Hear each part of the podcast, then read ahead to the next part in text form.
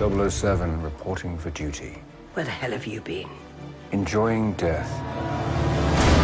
It has been precisely 50 years since the debut of the 007 movie series. Now, as if to mark the occasion, the latest installment, Skyfall, became the highest grossing Bond movie ever.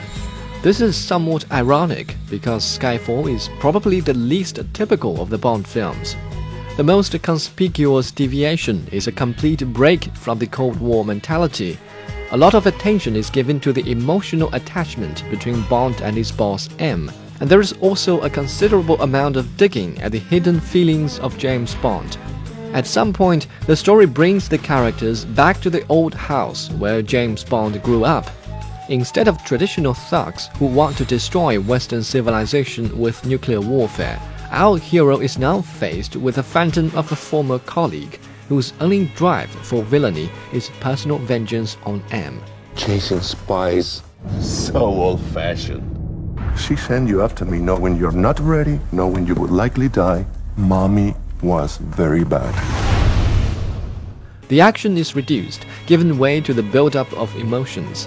The same thing happened to the screen time of our beautiful Bond lady, Berenice Marlohe did a great job, much better than most of her predecessors who were in the film just to spice things up. However, that didn't stop screenwriter Neal Purvis, Robert Wade, and John Logan from getting rid of her without the slightest remorse.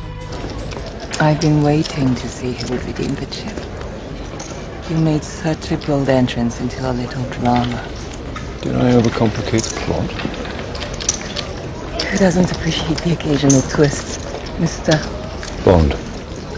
James Bond. Despite the presence of a few old-fashioned staples, such as the Vantage vehicle and the double-barrel shotgun, all of which form a tribute to the old-fashioned espionage, the 23rd Bond movie exhibits a tendency to modernize.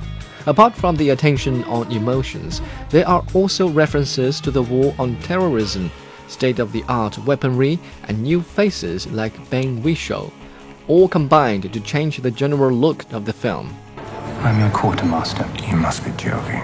Walther PPKS 9mm short. It's been coded to your palm prints, only you can fire it. Less of a random killing machine, more of a personal statement. The Bond lady is not the only character that shows promise. The acting of Judi Dench is beyond criticism, given an immaculate exit to the series. Even Daniel Craig, on his third outing, becomes something more than just a bone crushing brute. The image of an injured animal slash hero fits right into the emotional atmosphere.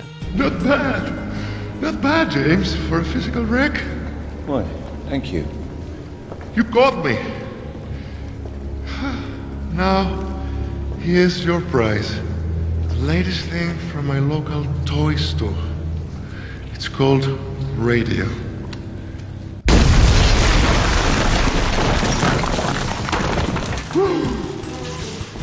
Skyfall is the last appearance for Judi Dench, and her speech regarding her job is a reflection on the character. And with her gone and James' old house totally blown up in the fight, the movie heralds a closure to the old way, but the future of this franchise is still a mystery. On a scale from 1 to 10, I give Skyfall a 7.